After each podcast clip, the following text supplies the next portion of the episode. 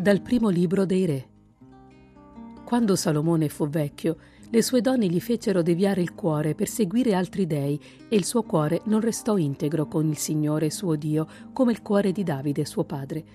Salomone seguì Astarte, dea di quelli di Sidone, e Milcom, obbrobrio degli Ammoniti. Salomone commise il male agli occhi del Signore e non seguì pienamente il Signore come Davide suo padre.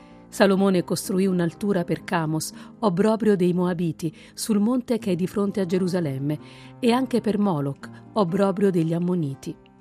Allo stesso modo fece per tutte le sue donne straniere, che offrivano incenso e sacrifici ai loro dei, il Signore perciò si sdegnò con Salomone perché aveva deviato il suo cuore dal Signore, Dio di Israele, che gli era apparso due volte e gli aveva comandato di non seguire altri dei, ma Salomone non osservò quanto gli aveva comandato il Signore. Allora disse a Salomone, poiché ti sei comportato così e non hai osservato la mia alleanza né le leggi che ti avevo dato, ti strapperò via il regno e lo consegnerò a un tuo servo Tuttavia non lo farò durante la tua vita, per amore di Davide, tuo padre. Lo strapperò dalle mani di tuo figlio, ma non gli strapperò tutto il regno. Una tribù la darò a tuo figlio, per amore di Davide, mio servo, e per amore di Gerusalemme, che ho scelto.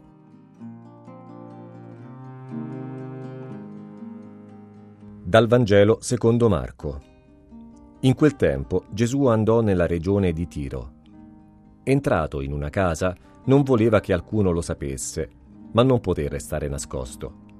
Una donna, la cui figlioletta era posseduta da uno spirito impuro, appena seppe di lui, andò e si gettò ai suoi piedi.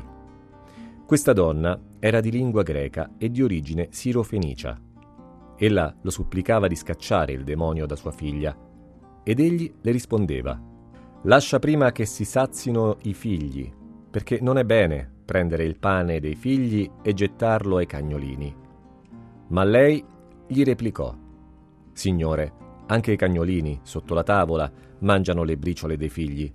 Allora le disse, Per questa tua parola, va, il demonio è uscito da tua figlia.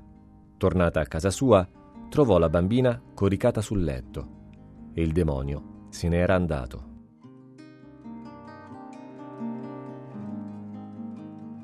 Guardiamo la fede della donna che il Signore loda dicendo che è grande.